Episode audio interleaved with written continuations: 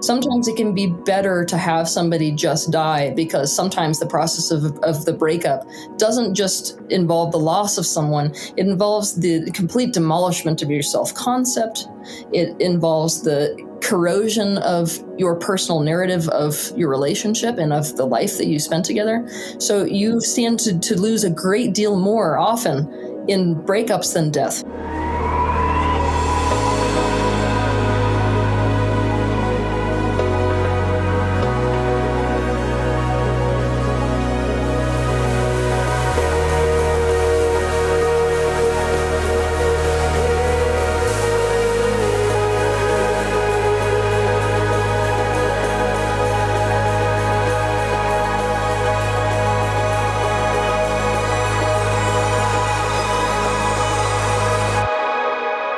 Hello, everybody, and welcome to episode 21 of the Two Lads podcast. And with us today is Teal Swan. Teal Swan is a spiritual leader and somebody who has influenced both Leggy and I in a big way in our growth, in our breakups, and also in our kind of recovery. So we were really happy to have her on the podcast and, and we really enjoyed talking to her, and I, and I hope you do too. So without further ado, here's the episode with Teal Swan. Teal Swan, welcome to the Two Lads podcast. It's good to be on. Teal, what a pleasure. Thank you so much for doing this. Yeah, real a real, real pleasure. I, I actually just wanted to start off by honoring you and um, just thanking you for for being such a help in my life um, at a really difficult time a few years ago, um, especially as a as a man, a young man in the world. Um, I was going through a really, really bad breakup, ghosting type situation. And um, I'd never really felt a breakup before. I think I've been bouncing around all my life through different relationships and um, addictive behaviors and all that kind of stuff. And this was the first time I really went through a breakup and felt it for the first time. And it was by getting put on my knees through being ghosted. And I was just looking for some sort of way to connect the dots to everything. And um, your a friend of mine has recommended looking into you and uh, your completion process book, and um, and uh, and then your videos online and all that stuff. So, and it really, I mean, it just ultimately changed my life and my perspective on a lot of things, including trauma and addiction and all that kind of stuff. So, I, just wanted to personally thank you for that before we jumped into stuff that makes me happy to hear. Thank you. Yeah, yeah. Teal, you you know I, I, I don't know if um, it, it's a strange thing because we're we're just we're really honored to have you because there's also Leggy and I kind of we began this work together uh, during that process and. Um, just to give you a little uh, window into our very mad lives, is is at that time I was filming in London Leggy was working, he was going through this breakup, I was going through mine. And he and I would send your videos back and forth over the period of about six months, various stages of, you know, basically withdrawal, then pain, and then, you know, so, so, you know, you don't know this, but you've been a big, a big part of why we're in this. And, um, and also a big part of kind of recovery, I think. And so that's, um, it's, it's it's very meaningful to have you sat here and uh, and yeah. to be with us for an hour. So we appreciate it. That's wonderful. Absolutely. Yes. so it's a victory. Um, we, I mean, okay. So can do, do, do you? Can we? How the hell did you get here to into the where did like, you come from Teal? where did you come from Teal? like like i i know a little bit i know the backstory of the kind of the the press backstory but like um it's just your your your story your journey to becoming what you are and from from from your from your early days is just like phenomenal and and just wild and so inspiring. So do you can, do you do do you have a little like brief blurb? Do you have blurb, a blurb for us? give us the give how how do you get into this space? Like how do you land there? Pain. Yes. And lots of pain. pain is a teacher. Yeah. Yeah. Well, well I, what? Yeah. I came into this life very different than other people.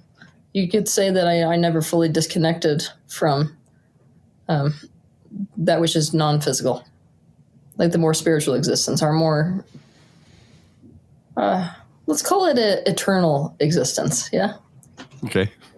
That which has no beginning and end. Most of us, when we come into this physical dimension, we fully phase with it. And it's actually intended to be that way. It's not like people go through a phase of retardation where they forget everything. You know, it's really that there is some some spiritual merit to being able to plug fully into, you know, the matrix. Mhm. I couldn't do that fully, which made for a lot of problems. And I like to tell people that if I had just had that element of my life, I would have been what I am today, the same spiritual teacher. I would have taught people what is beyond this life, and I would have taught people how to get out of this sort of samsara experience.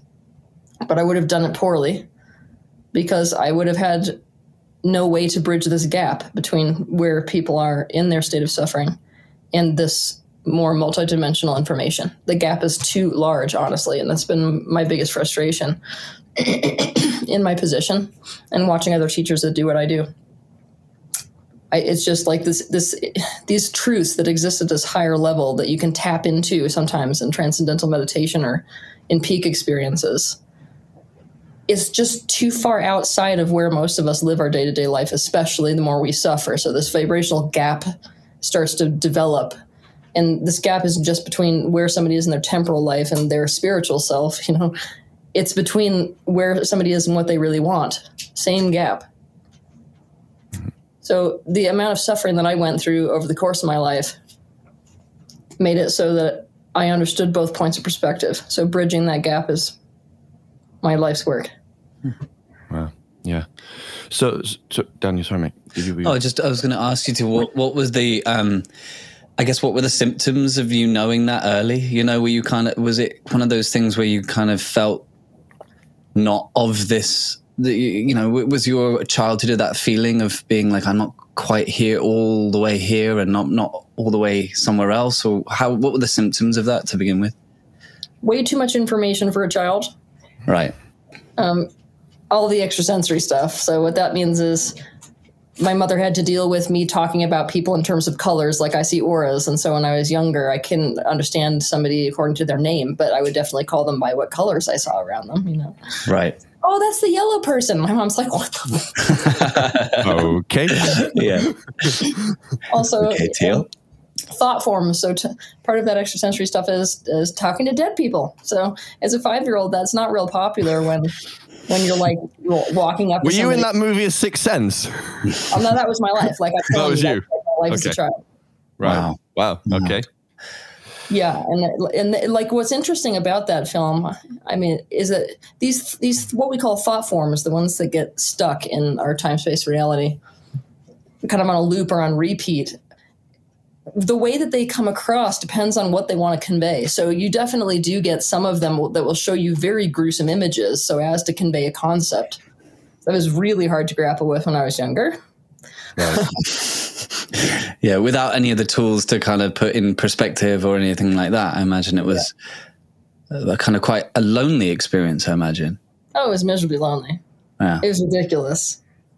And it's not like people see this, and I, you know, in, in the Western world, it's not like it is in the Eastern world. In the Eastern world, when you've got little kids who have these types of abilities, the attitude is kind of like, "Oh, good, the universe has delivered us somebody who's meant to help the people, so we're gonna sort of put them on a track, and now they're gonna go be our, our village elders and."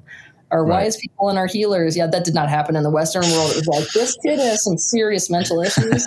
right. Whereabouts are you from? In in whereabouts are you from? I was born in Santa Fe, New Mexico, but my parents moved me quite young to the rural wilderness of Utah. Right. Ah, Okay. Well, Excellent. That's Well, definitely we- hard ground to to cover. I imagine. although we went to Zion last year and hiked and we loved it. So. Uh, Oh Yeah. yeah, um, so wait, so can I ask about spiritual bypassing then? If we're, if we're in term in terms of, So so the way you the way that you've cu- curated this all this experience from what I can see is like you, and like you just started this whole conversation around pain. And and so wh- why do you think it is that a lot of when you're the spiritual the spiritual space is it can be I we say the word woo woo and just go a bit. It goes a little like it's all about you've got a bunch of crystals and you're manifesting your best life, and you know we're sorted. Putting- That's putting it. quote, put quotes on Instagram and that's yeah, put it. your really. quotes on Instagram and you're done, you know. So it's like every, and it's all about like, yes, I figured it's all joy. We're all swinging around and singing, and and like you're you're coming in here going, it's pain because you know it's what teaches you. So it's like, how do you how do you sell pain, Teal?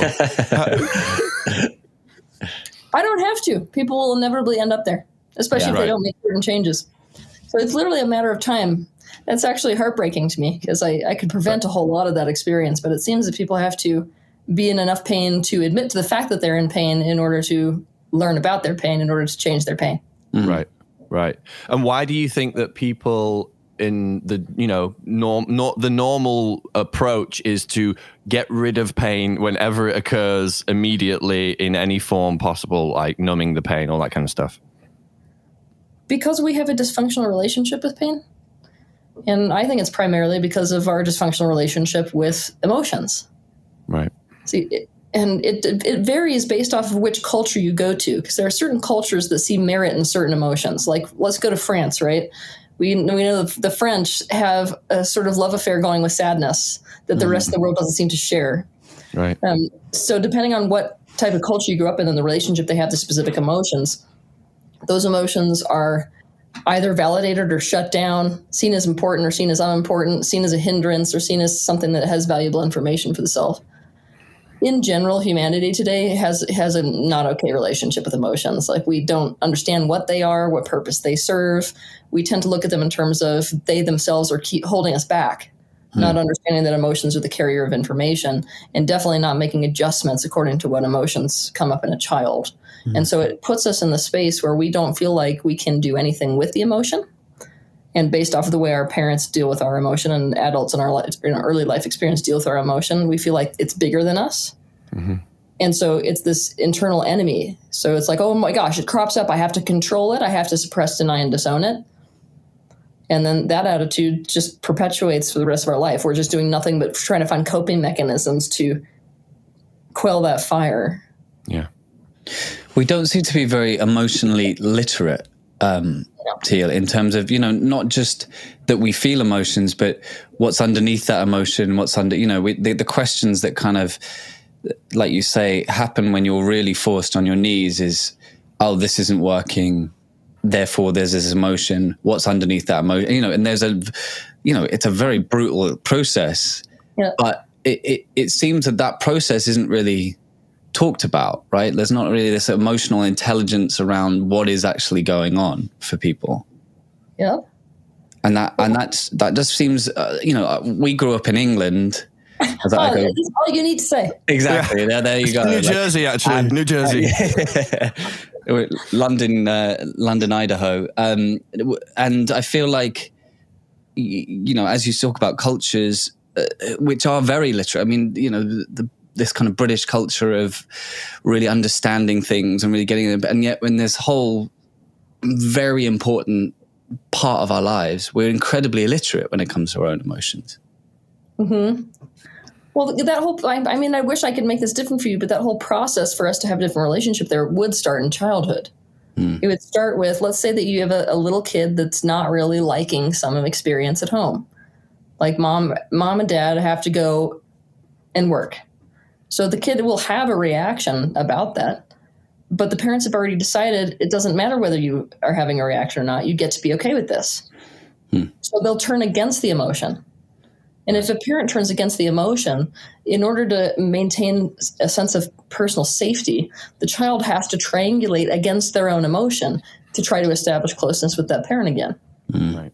Right. And if you triangulate against an aspect of yourself like that, you're not going to be seeing, feeling, hearing, and understanding it anymore. So you lose the capacity to access whatever information is underneath that emotional state. And so, th- like, one of the most important things to do in childhood, and now if we didn't get that experience in adulthood, is to say that an emotion only occurs for a very important reason. I mean, only ever. So even when we're looking at people and saying, my gosh, they're overreacting, I can guarantee you, if you understood their perception in, in the experience, they're not overreacting at all. In fact, they're probably underreacting. Hmm. But you know that that emotion is always a carrier of a personal truth. Mm. Now, it's not necessarily a carrier of when when I say true, what I don't mean is it's 100% accurate. Right. Like a personal truth doesn't necessarily have to be accurate to be important. It exists. Right. And that is why you're having this emotion. So right. to be able to recognize your personal truth is to be able to say, there's a very good reason why this is cropping up. This is a thought or a belief within me. I have to recognize what that thought or belief is in order to understand what this emotion is trying to convey to me. And and then you can step outside of that and objectively look at that belief. Right. Or look at that thought. And that's where the you know the real work begins of deciding whether or not you want to keep that belief anymore. Mm. Whether it's actually accurate, trying to shoot holes in the evidence. Mm. Or saying, you know what, that's definitely that's definitely something I'm going to even more consciously own as my personal truth. And because of this, I have to make you know X action. Right. Well, that's like such a beautiful thing because the reactivity, right, is to someone's uh, emotion, and it comes across to you as if it's totally out, you know, overblown. But I love the way you're basically saying, like, you know, that it doesn't have to be true. That doesn't have to exactly be true, but you have to understand that the emotion is important. It may not be attached to the same thing. Therefore, taking the mm. space between your reaction and hearing what they're actually saying underneath the thing is, is a really important moment for you know your life basically because otherwise you'll go around in reaction to the reaction Oh, and then we cause a huge blow up without realizing it because right. yeah. somebody's emotion as if the whatever is causing them that negative emotion isn't bad enough. We've just added, and by the way, there's something seriously wrong with you. Right, right. But that's so hard. It's so hard to do. what? How do we? There's like a, we're talking about a nanosecond here before the explosion happens. Of and you know of like you you're having this response that might not be about the thing that's actually happening in the real time. You're you're blowing up about something that's happened years ago, and now you've flipped all the tables in the room. You know, and like how and in for you it feels real. You know, mm. like that's your real reaction in that moment. So how again, it's this thing of deciphering the, the, the reality of your reaction and the truth of where it's coming from. Mm. Yes, and I can promise you that that that gap between the experience and the reaction, you can make that wider and wider and wider. Right. But I will say that there's a reason if somebody feels like they are having this park to fifth type of blow up experience, there's a reason why. It's because the minute that you have an emotion, you automatically yourself, whether you're aware of it or not, are going into resistance to that emotion. So what's happening is you've got an internal invalidator. And an internal invalidator, when it turns against an emotion, is actually trying to suppress, deny, and disown the emotion, therefore feeding it with energy. Mm. So mm. that's what causes certain people to, to just be like in 30 seconds. Yeah. Legs. Yeah. yeah that's, that's it's arms wailing.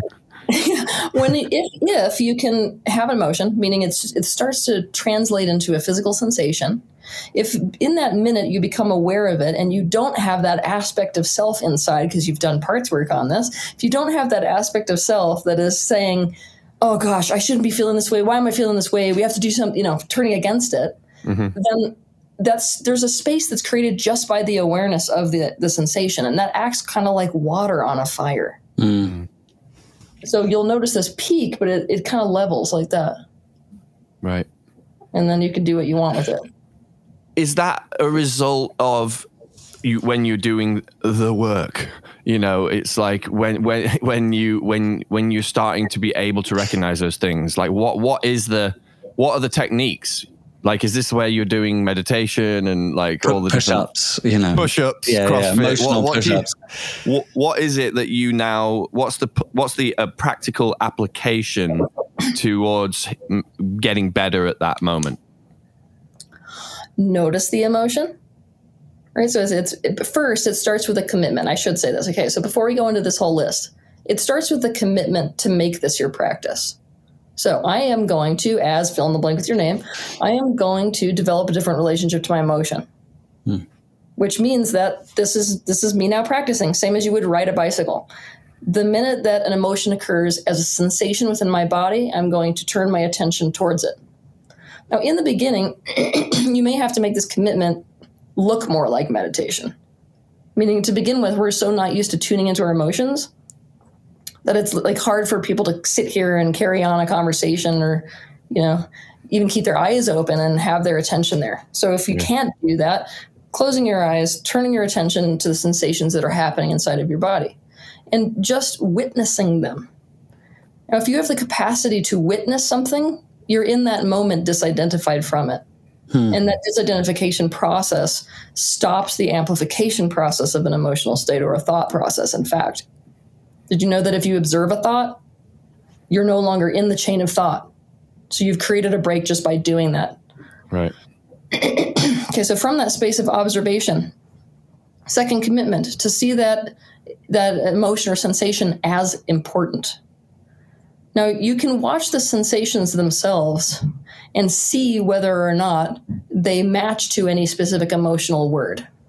It's important for people to get that, like, we like to use a lot of words, um, but every emotion shows up as a sensation, and that actually brings you closer to your personal truth. Things like constriction, things like buzzing, right? These are descriptive words for sensations. So it's really those you need to tune yourself into when it, when it comes to emotional states. Right. So on top of seeing this emotion, th- then comes the step of validating your own emotion, which most people have never done because you only do that internally mm-hmm. as a subconscious process. If you if you have had people in your early life experience do that for you, if you've had them come in and say, you know, you wouldn't be feeling this way if it wasn't for a really important reason, and that reason is important to me. Hmm. So I have the patience to sit here and to figure out why this is happening within you and what it means for for you and what it means for me. Yeah. Hmm.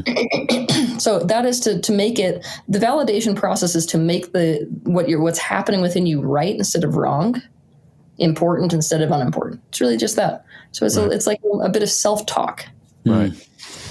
Now I will say that some people have pervasive parts that are against this whole thing, like those internal invalidators it's not that those parts are sitting there having just not understood validation. They deliberately are set up to invalidate you because they take over the job of what the adults were doing.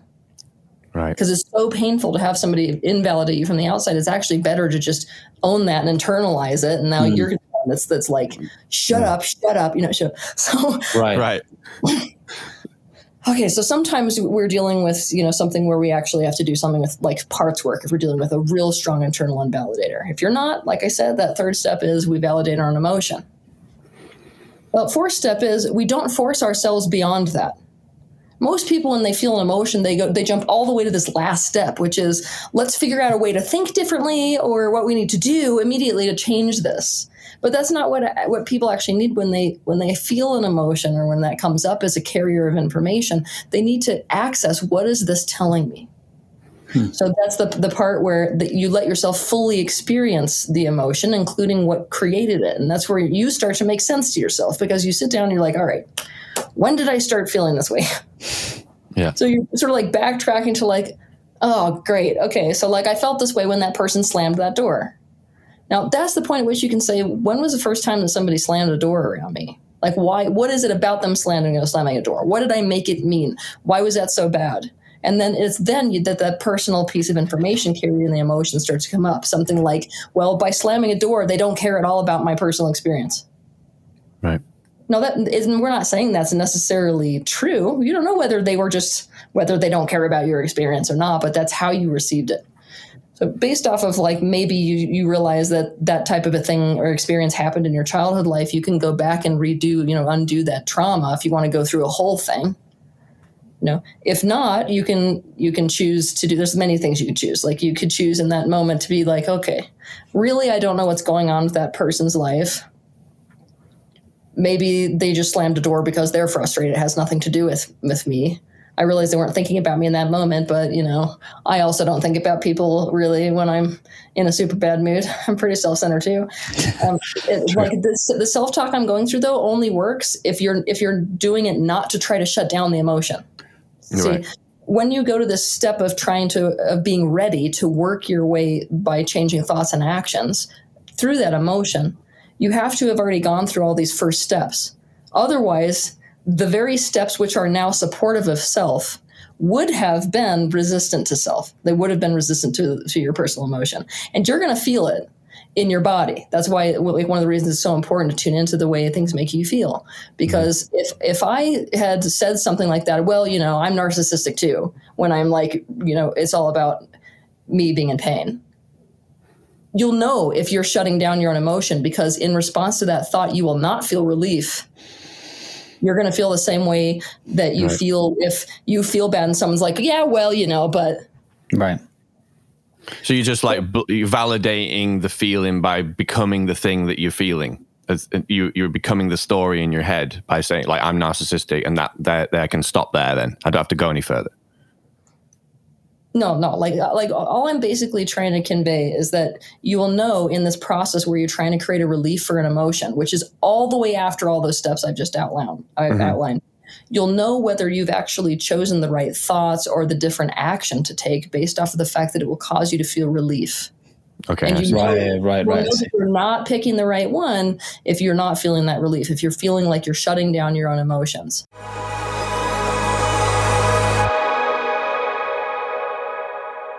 Hello, everybody. So, in addition to focusing on mental health, we've been learning a lot about the importance of digestive health here at the Two Lads. We have been looking around for the best kind of daily synbiotic, which is a probiotic and a prebiotic, and we found the company Seed. Now, Seed is formulated for digestive, gut, immune, and additional systemic body benefits. It is sustainably delivered each month with its shipping box constructed from ecological paper made from algae. I am extremely impressed, and I really mean this, with not only the product and the science behind it, but all their packaging packaging and their brand values. I like that they make you really look at the science of this, and I like that they don't use plastic. And it's a really great company. Uh, you should check it out. I've been taking seed now for a, a, few months and can feel the difference just in my energy levels, in, in how I sleep, in how I digest things. So if you want to try this broad strain daily synbiotic too, visit seed.com and use the code 2lads at checkout to receive 15% off your first month of seed delivery. Try it out, check it out. That's the code 2lads to receive 15% off your first month of seed daily synbiotic capsules.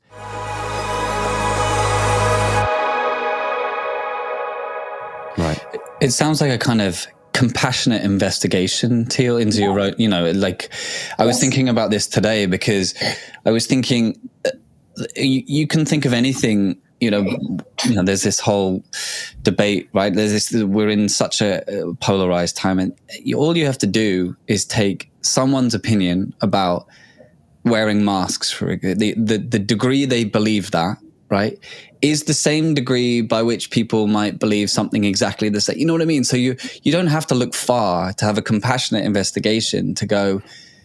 These people aren't monsters. The the person that is feeling this thing actually, I feel this thing about this so strongly that I, you know, everybody has these kind of very big emotional kind of triggers, and to investigate your own compassionately yeah, is yeah. then to go oh that person has that. And they've they've just skewed their thing by one degree on something else you know some some issue or something. And so that that seems like the only way to get to, to deflate this kind of opposition is to do this process of compassionate investigation into your own side to then deal with kind of the rigors and the slings and arrows of life in that way yeah, it's also the only way that you're going to know what's the right action for you to take. Because right. like in that moment when you're in that phase of trying to find some action step that will lead to to relief, whether it's just self talk or whether it's actually going and initiating a conversation or whether it's removing yourself from a situation, once you are, are totally aware of the information that's being carried in that emotional moment, you're that step closer to figuring out what's your personal expansion path. Mm maybe I have the maybe this emotion inspires me to have the very first conversation I need to have with my coworker. And maybe that is what opens the doorway to me actually having a good relationship in the office and not feeling like hell in my workplace every day. Uh, or, you know, maybe it's okay, I listened to that emotion. I went through the whole thing. I'm realizing that I am actually in a relationship with somebody who's not capable of being in a relationship and I will never get intimacy here. And so I need to leave the relationship. Yeah.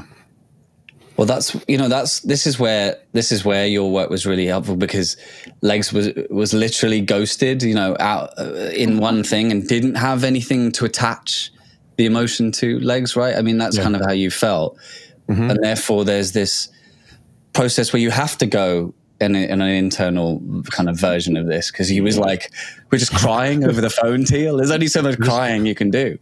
There's no, there's no other option at that point. You're just Right. like, what do you do? I mean, y- y- people. I think uh, this is a good way to talk about breakups, is because it's like, I think that we just in society, people over like if you're comparing death to a breakup, people are like, oh, it's not as bad.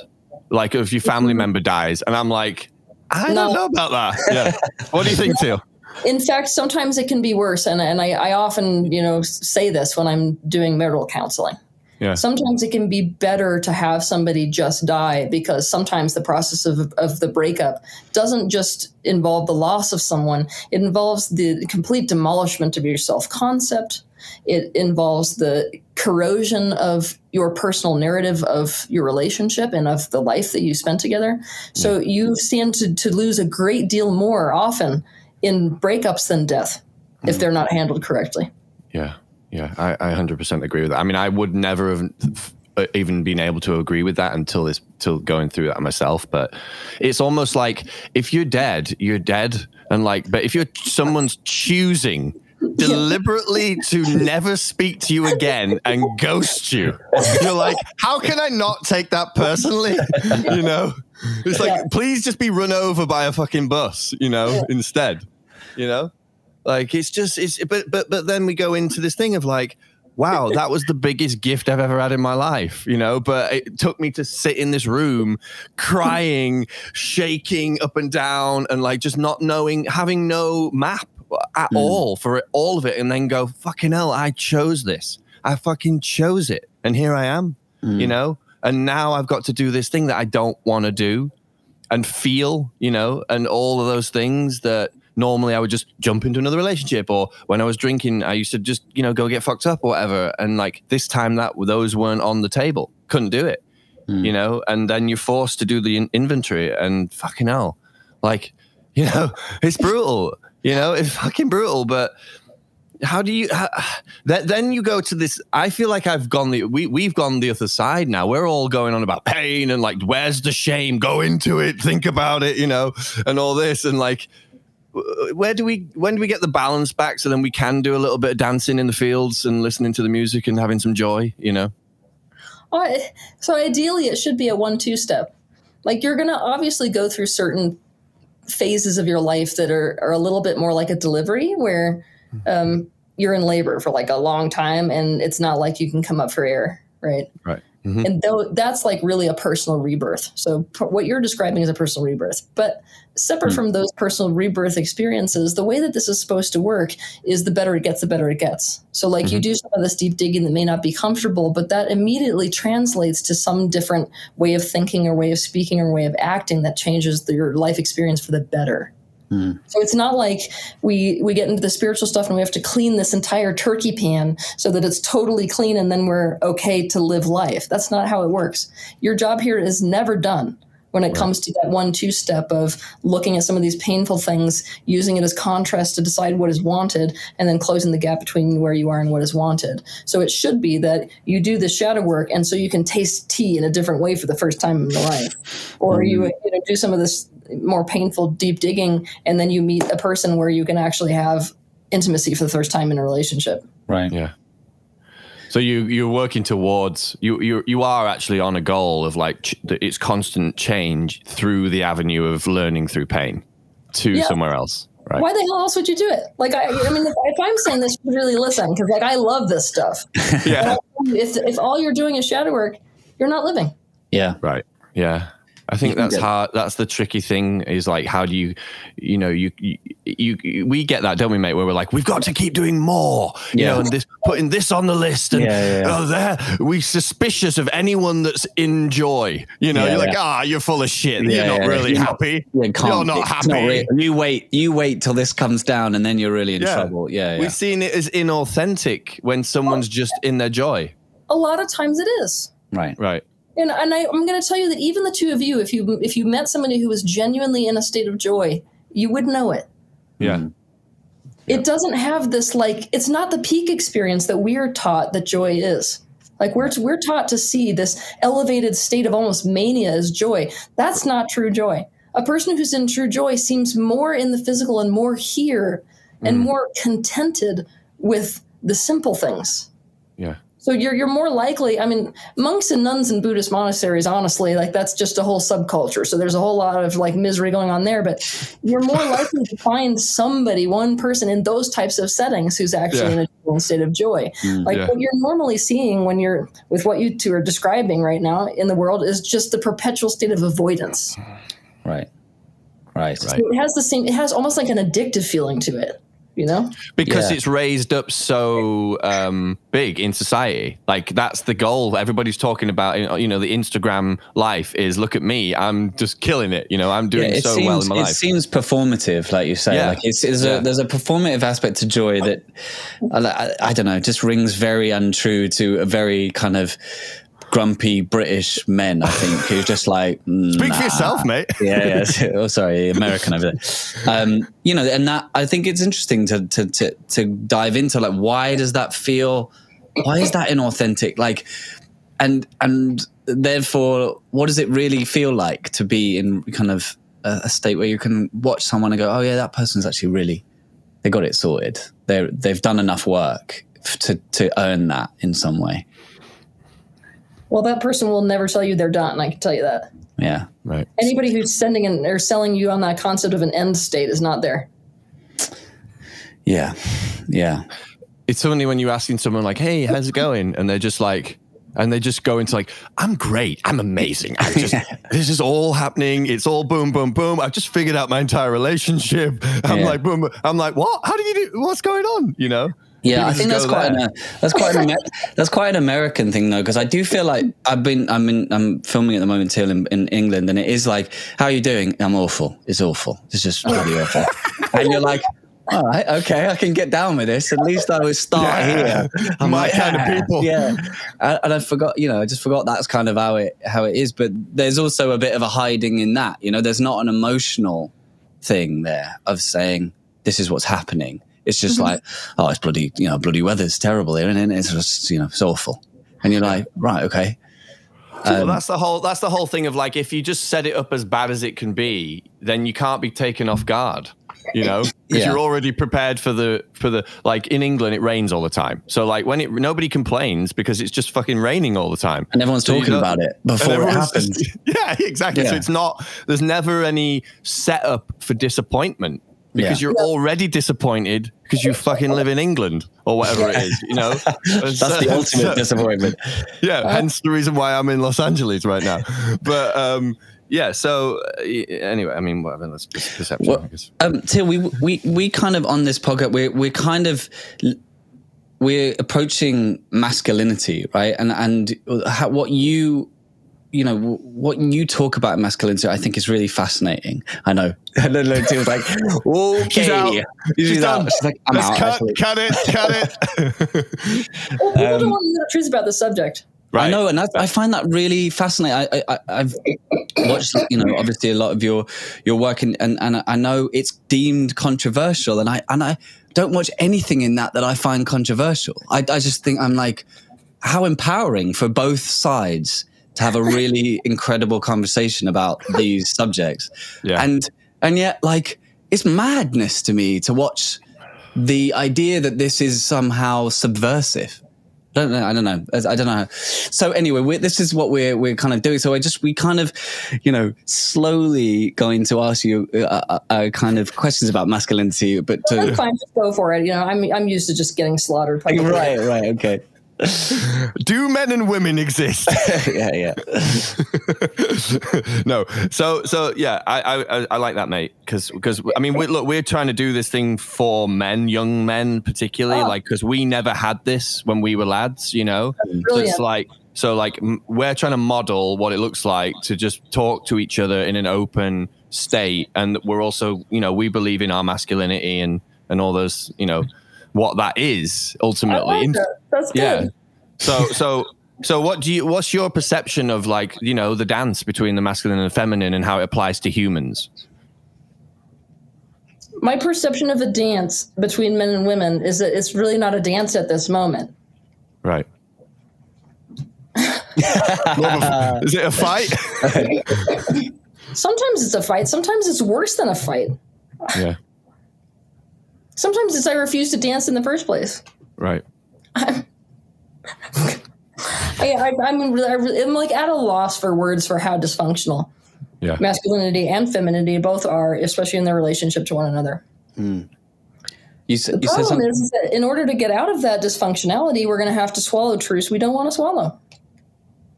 Yeah, I, I and and you know you you said something really interesting um, in your book. I think it was that um, you know men need to feel needed, right? There's a this sense of the and and and especially young men who are who are, have this kind of weird mixed message around what is needed and what isn't, right? And th- there's various bigger politics to that, but how do you know how do young men now feel how can they feel some in some way like they're doing something that is you know i guess moving or evolving this this um evolving in some way right? To be to be better than than this thing that's been rejected. How, we're trying to find a new way through here. And i think that's what leggy and i are trying to kind of go okay let's have conversations that men don't often have. Let's try and like go this way. I guess how do we become needed, or how do we kind of how do we approach this, Teal? Because we're we're just asking mentors at this point. Okay, so the the first way to approach this is to understand that masculinity and femininity is like a polarity within the universe at large. The story of masculinity and femininity go, starts so far beyond women and men. I mean, so far beyond life on Earth, even. And, and really, just like you could say black or white, masculinity and femininity, you could define anything in the universe by sorting it into these categories, by the way Right. like light, masculine, dark, feminine. You could literally take anything and divide it into one of the two categories. Mm-hmm. Intellect, masculine, wisdom, feminine. See, so it you almost have to like start by zooming out that far and making it that simple and that detached from humanity to then start to apply these concepts to humanity. So if we look at all of these qualities that we could you know say are masculine, which like I said, is difficult, right? Because it could be, you could be dividing every polarity into that. Right. So if we look at humanity and masculinity, there's some of those that stick out. Things hmm. like forward movement, whereas feminine, you know, female femininity for humanity would be receptive. Okay, so like if you look at a quality like that, it's about how do I see the value in that thing? What is the value in that thing? And how do I express that and embrace that within myself. And for a, for a, a, a, human man cannot be in a state of alignment unless he has accepted, embraced, and expressed those things. And we could say that every man is unique, right? There's every man is a different expression of this divine masculine energy. So when one man expresses forward movement, it may look like building a house. When another man expresses forward movement, it may look like you know doing what Usain Bolt does. When this man expresses you know um, forward movement, it may look like acting. I mean, it's totally dependent on whatever specific man. But but a man cannot be in that passive state and be healthy. Mm. Yeah. So, so if we simplify it and make it about really recognizing what these qualities of masculinity are and making sure that we are stepping into those and letting those come through us, that's how to embrace divine masculinity.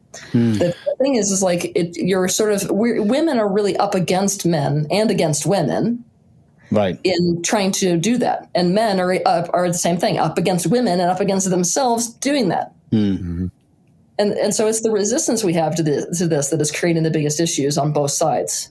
Hmm. Like where, as where, a, for example, let's let's I, I got to explain why, right? So like, Okay. let's say, as a female, um, a really important quality is is to to nurture softness. Yeah. Now, what are we taught, especially in the like working world, for women who are taken seriously? Softness makes you Weak. Okay, so then you're essentially stating that femininity is weak. Right. So we, even ourselves, are like, I don't want to be weak. Like, I want to be able to hang with the guys. So, like, screw you. I'm not going to culture softness.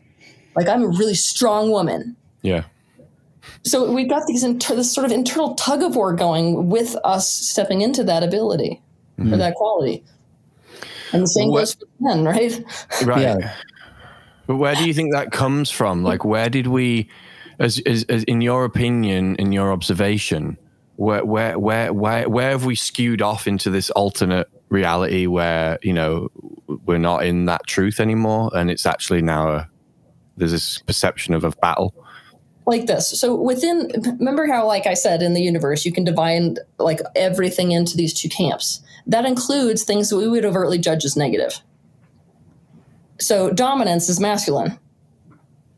So let's say that you've got a you know instead of really owning the masculine so as to make sure that you're in the exalted form of the masculine, let's say you slip into the sort of shadow aspects of your particular gender, which has happened. We have never ever seen women and men in their power. Neither. Mm. Very important to understand. But men have only ever been in the shadow. Mm. Same with women. So you can't like say, oh, whatever. You know, this whole thing about men have been in the power forever. It's time for women. Mm-hmm. That's actually not true. Mm-hmm. Masculinity has been in their shadow expression. And when masculinity is in the shadow expression, it looks like things like tyranny. Right. So you saw, you know, the patriarchy back in the day essentially rose up and did so much damage, so much damage, especially with the way that they wrote, you know, gov- government. It was the way that the, you know, out of alignment masculinity decided to not take genuine ownership for femininity and instead decided you're doing what I want you to do, no matter whether right. it's actually in your best interest or not. Right, right. So it, it, there was a zero sum game started between the sexes, and when government got involved with that for women, they really lost all power, all power in society. Mm. And so that that put women in the position like happens when somebody feels like they can't go directly for um, what they want to manipulate. So right now we're dealing with you know the feminine shadow expression of manipulation over the course of the generations got so dysfunctional that now women essentially decided the only way for me to win over my tyrannical a-hole husband and father is to castrate my own son Right. Yeah. That's brutal. And, and when this whole thing happened, you know, when, the, when let's say, so it's almost like the snowball. They just keep feeding into each other. And then we've got the 1960s movement, which is ultimately where femininity went to die. Yeah. And masculinity went to die because, you know, I, I'm, I, I'm like the first person who understands what life looked like for women before the 50s is an absolute embarrassment. What it mm-hmm. looks like in the world today for many women is an absolute embarrassment. Mm. Like we can't gloss over that crap. The problem is feminists would have you believe that they're pro pro female, and that's not true.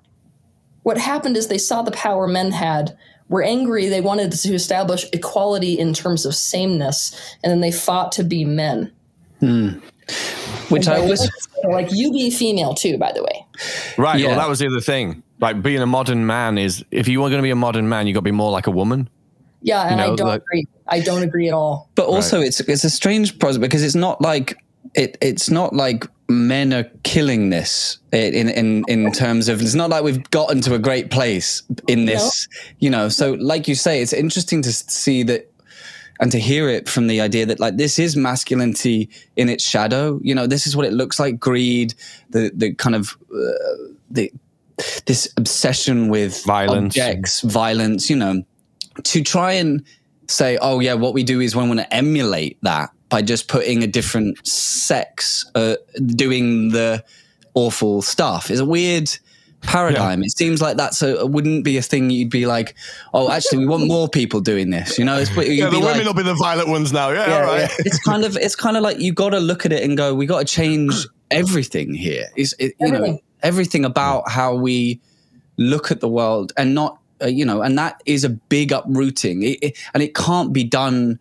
within the system. It seems like it, the system itself supports the system, and that's why, like, I, you know, that's probably why you get a lot of pushback is because the system is going, look at this thing. You, this is the yeah. enemy. This is the person.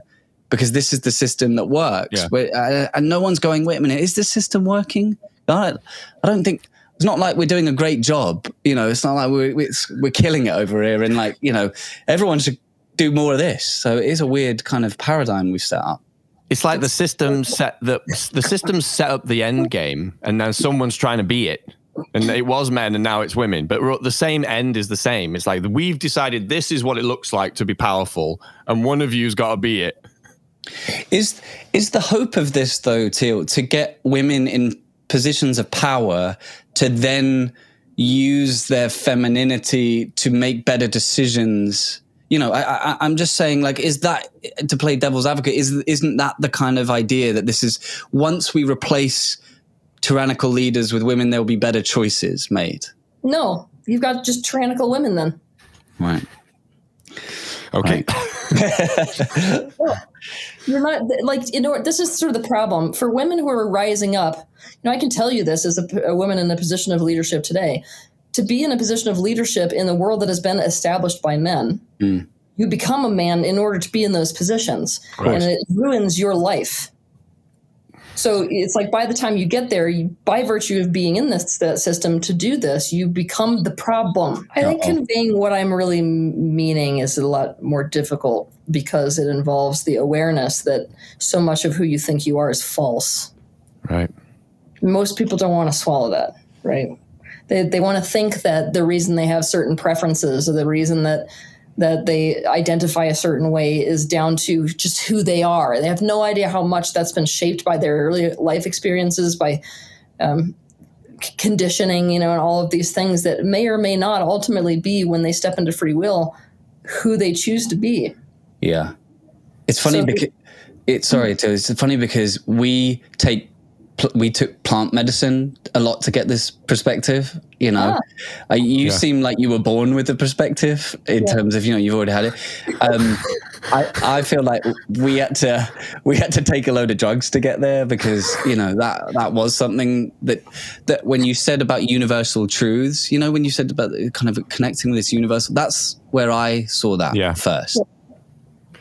Well, you see the expansion. Like, yeah, yeah. I, mean, I was going to say. I mean, we actually met in like journey work in in LA, in plant medicine work. So when you see, when you go beyond, and look, you can get there in all these different ways. But once you start to see the expansive nature of the universe and what you are within it, and it, the infinite in the infinite possibilities of what is consciousness and all that stuff, it just blows all this shit out of the water, and you just go into like what you just said, which is the the simple backbone structure of the universe is that polarity, right? So it doesn't matter where you run, where you hide, it's built into the fucking structure of the thing you know it's the foundation of everything that we know and and stuff like plant medicine that can that shows you that in this way that just like ah oh, fucking hell it's so simple when you get down to it you know that's what i learned from that and and opening up this experience and then going into all this stuff where we're all just scrap fighting over scraps over here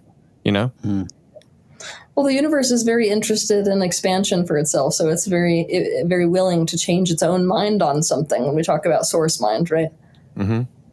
But what you notice, the deeper that you go into these different um, higher dimensional truths, is just how intentional all this is. So oftentimes, like when you're engaging in these plant medicines, like you're talking about, you start to see the beauty of of the reasoning behind the way things are designed.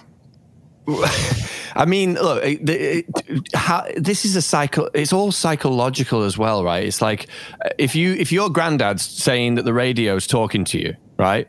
And he's going, yeah. the radio just said, I've got to go and like, you know, kill my best mate or something, you're going to be like, Granddad, you've got schizophrenia. Sit in the chair. We're going to get you some. We're going to get you some help. We're not going to say, Yes, Granddad, the radio is talking to you. Please go ahead and kill your best friend. We're not going to validate that reality. You know what I'm saying? So to me, it just applies across the board and any aspect of this stuff. It's like if you say if we're just selling i think we're selling people out honestly. We're just stopping it. Okay your thing what you're saying now is true. We're just going to buy into it and and and not push beyond that and go into the difficult space which is what you're saying teal right? It's like basically you you have to go through that. Compassionate investigation. Roger that. Roger that. Um anyway well mate. Nate. What do we think? Uh, I, I, listen, I could talk to Teal all day, but we've only said an hour, so yeah. you know. Well, Teal, listen, I just thank you, thank you so much for talking to us today and, and, like getting real. And we, we knew you would, and and that's what we're trying to do here. And and I think hopefully we can get a bit of a message out to the, some young lads out there and help them get them more realized in who they are and that they can become the, the beautiful men that they that they could possibly be. Yeah, and also people who you know who watch your things. I think it's like you can't help but if you do go down this the teal rabbit hole, as Leggy and I have done, you will realize like there's a lot of responsibility. We do have a lot of responsibility, and like yeah. that's a good. It's a good thing to be empowered to look at things, to go through the the you know, and to ask yourself the hard questions. So we're just you know we're really uh, happy to have you on and, and, hope that some people ask some hard questions because it men or women, you know. Yeah, I can't. It's a, yeah. it's a, it's a divine heaviness. A divine heaviness. I like that. divine heavy metal. Thank you so much, Teal Swan, for being on our podcast, two lads. We we really appreciate it. I'm blown away that we did this. It's just been epic, and um, we look forward to talking to you again one of these days. I would love that. Thanks, Teal. Thank you, Teal. Cheers. Peace.